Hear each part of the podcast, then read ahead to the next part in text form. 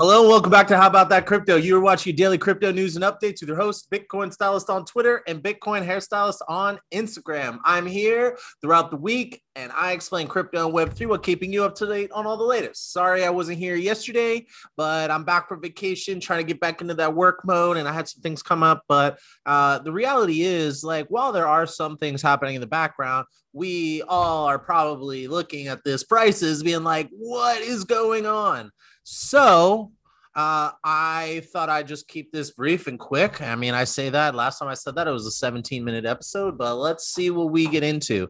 So the big news story today is what is going on with crypto? Another drop down and everyone's concerned. Well, the reality is we just had the Fed has announced another rate hike because inflation is out of control. And so I thought I'd just talk a little bit about what uh, happened with the Fed today and explain uh, what it all means. And um, and I have some inf- interesting stories for you for tomorrow.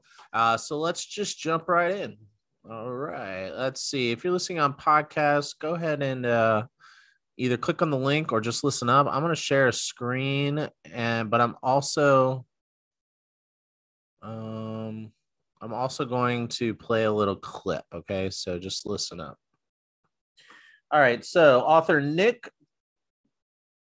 Timiraos, Timira, Timiraos, Tim, T I M I R A O S, Timiraos, Timiraos, uh, reports for the Wall Street Journal. The Fed raises rates by zero point seven percentage points, largest increase since nineteen ninety-four. Okay. Oh, and by the way, this is not financial advice. This is for information, entertainment purposes only. You can use the links below. Do your own research. You've got a lot of time to do research. I would not be personally jumping into anything right now. So uh, now is a good time to learn and understand what moves the market. Are you ready? We at the Fed understand the hardship that high inflation is causing. We're strongly committed to bringing inflation back down, and we're moving expeditiously to do so. We have both the tools we need and the resolve that it will take to restore price stability on behalf of American families and businesses. The economy and the country have been through a lot over the past two and a half years. I just want to pause real quick. He said, I just want to go back to something he said. This is Jerome Powell, federal, head of the Federal Reserve. Uh, if you don't know who he is, um, you can go back. I'll leave a link below. And I explain the value of the Federal Reserve. And this is very important. You need to understand the importance of the Federal Reserve. They are the central bank of the United States of America, and they move markets. All they do is come up and people trip over one or two words that they're like, oh, he said and, but not, he, but he didn't say but. You know, it's like, don't fight the Fed. All right. That's a common adage in Wall, on Wall Street. So, um, this guy's saying that we are trying to solve these problems. Let me see something real quick. I want to play re, rewind something. American families and businesses. The economy and the country have been through. Here we, we go. Have both the tools we need and the resolve that it will take to restore. We have the tools they need, as in we have the tools that that the public needs, and the resolve, the resolve. Restore price stability on behalf of American families and businesses. For price stability. So he, he just said that they have the tools and the resolve to achieve price stability. Okay, let's go on and let's let's listen to those tools. The economy and the country have been through a lot over the past two and a half years and have proved resilient. It is essential that we bring inflation down if we are to have a sustained period of strong labor market conditions that benefit all. From the standpoint of our congressional mandate to promote maximum employment and price stability, the current picture is plain to see. The labor market is extremely tight, and inflation is much too high. Against this backdrop, today the Federal Open Market Committee raised its policy interest rate by three quarters of a percentage point, and anticipates that ongoing increases in that rate will be appropriate. The pace of those changes Okay, so he's saying that one of the tools that he has is to raise or lower the interest rate. The interest rate that he's talking about is called the Fed funds rate. And this rate is what banks borrow money from the Federal Reserve at.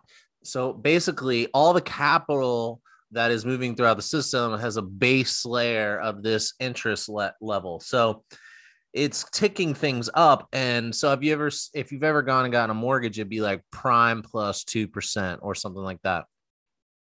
So it's kind of like that. It's kind of like you got the Fed funds rate. And then if the, when the banks need to make money, they need to add to that rate. So it raises the cost of borrowing. So if you have a business and uh, you're having a slow month and you need to make payroll, uh, what you'll do is you'll make get a short-term loan, and all of a sudden that short-term loan is a lot more expensive, and those costs add up. So it, if your business is slow, then that's the case. And it, it could be slow because prices are going up and people are are starting to get hurt with prices, and they need to put their money into gas, and they need to put their money into housing. And so, so it's really important. Like these, these rates going up are very, very important.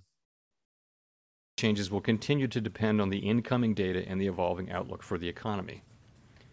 Clearly, today's seventy-five basis point increase is an unusually large one, and I do not expect moves of this size to be common.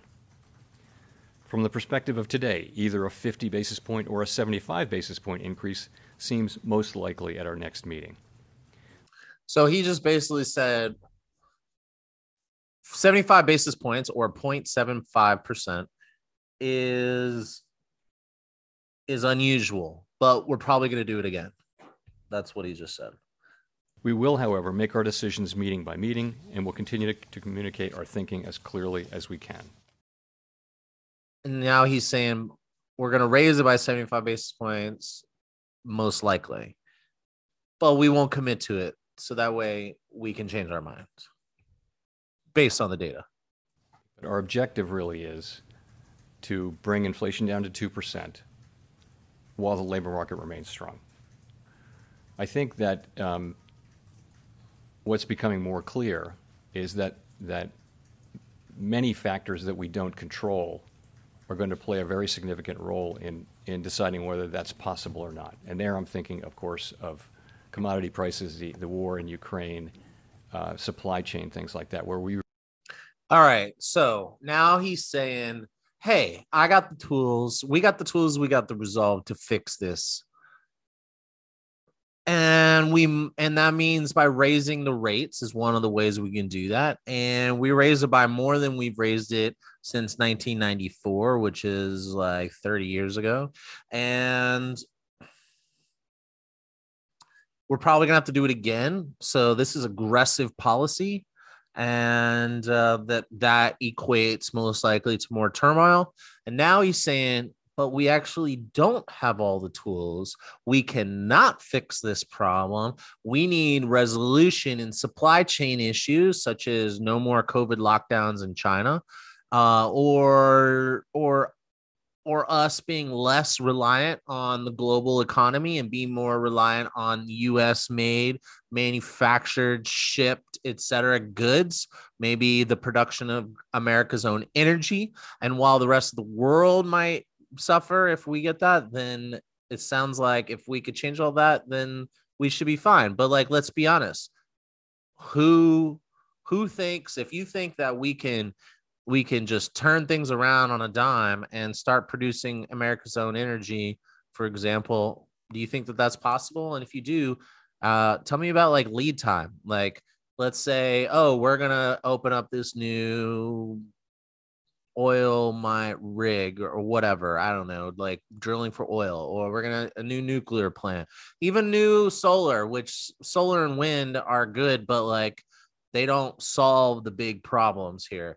Uh, they are they are a a part of a big solu- of a of a solution, but they are not the solution. We don't have the technology to store the energy, and their energy that they create is not consistent. So until then, we still need fossil fuels and or nuclear energy.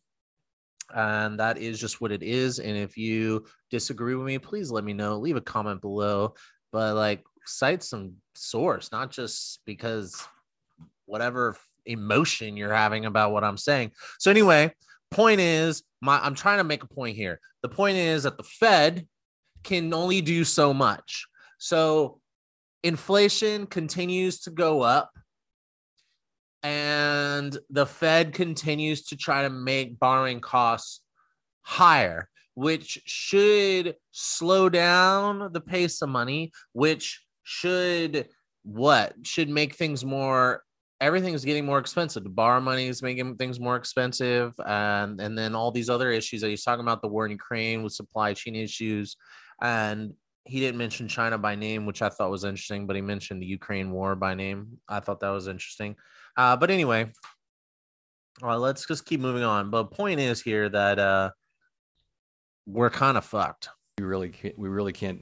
The monetary policy stand, you know, stance doesn't affect those things. The thing is, you don't know whether those forces are, how, to the, what extent are they going to be sustained?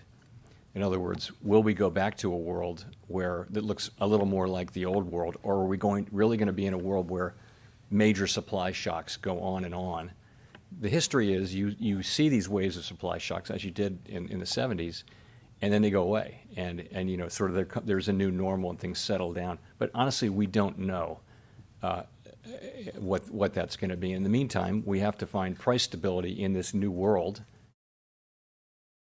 All right. Well, there you go. So he basically said, we're doing the best we can. Expect more volatility. Accept, accept more... more crazy trans, uh, some some more aggressive policy on our on our end.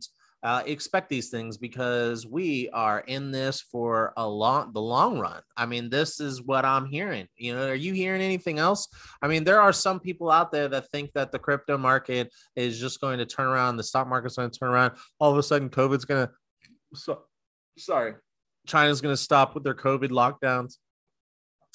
Putin's going to give us no more surprises, and the world will adapt to the supply chain issue that we have with COVID, or sorry, with Ukraine, and the China issues that we have with the supply chains and their lockdowns will go away, which could be helpful. I mean, energy costs will still be high, but I'm sure we could work it out. I mean, we probably could work it out, you know, by ad- adapting to higher prices and maybe working out some other deals and turning some other supplies, uh, supply uh, production online, and uh, we can get over this. But we're still talking a year, two years, three years. I mean, I want to say, like I said this before, my prediction is next fall. No earlier than this, sometime this fall or winter, but May by next year, next year, like Q end of Q three, beginning of Q four uh, of twenty twenty-three. That's my call, and um, that's hopeful. But I mean, we'll see. Like like Jerome Powell just said, he said that we don't know if these supply chain issues are going to be uh, ongoing, and are they just going to be nonstop? Are we going to be able? Are we going to be able to adapt? And uh, is private industry going to make all the adjustments they need to to reconfigure uh, the global supply chains? Because that's who does it. The government doesn't do it. Private business does it.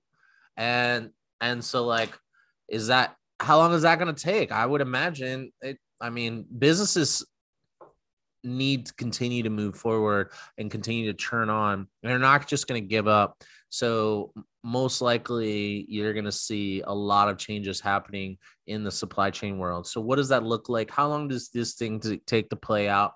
You know, can the Fed, can the Fed slow down the economy enough to get inflation under control?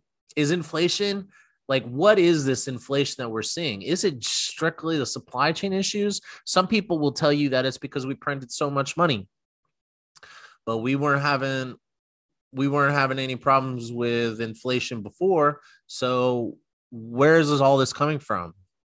You know, so like if the supply chain issues get solved, will this solve the most of our other problems? I mean, we still have tons of debt, and debt is getting more and more expensive to service. So as rates go up, we have to borrow money to, to pay our payments on the debt that we've been borrowing ever since Obama's first trillion dollar stimulus plan. It seems like every single every single spending plan is somewhere around a trillion dollars since then. So we've been borrowing to fund this this this party, this uh, this economy, and all the free shit that everyone wants. Like, so someone's got to pay for that eventually, right? Maybe. But when you mess with the supply chains and the cost of energy, then you really got problems. The whole concept of debt, could that be figured out and worked out? Maybe. Who knows? There's no absolute here. But what is absolute? You increase the cost of gas, people have a problem going to work. If they got a problem going to work, they can't make money. If they're if they're worried about having enough money to get to work to make money, then they're going to spend less money on other things. If people don't have enough money to buy a house, then they're going to spend less money on other things. Bottom line, period. So anyway, that's the current status. That's what's happening. I do not expect good news for at least three to six months. Um, maybe like sometime in August or September earliest, earliest, but most likely will be well into the fall before it happens. Uh, fall and Eastern time in the U S United States it is. Anyway, uh, I'm continuing to dollar cost average into Bitcoin and Ethereum. I will not stop until I run out of money, but at the rate that I'm buying into it, it's such a small amount that over the course of a year or so, I should even out and average in um, a price. What that price will be, I guess we'll have to find out, uh, depending on how long this crypto winter lasts. But until people are not worried about getting to work or paying the rent or buying food, I don't think crypto is going anywhere. What do you think? Let me know. Leave a comment below. Please like, subscribe, follow. I'll talk to you all tomorrow. Hodl on.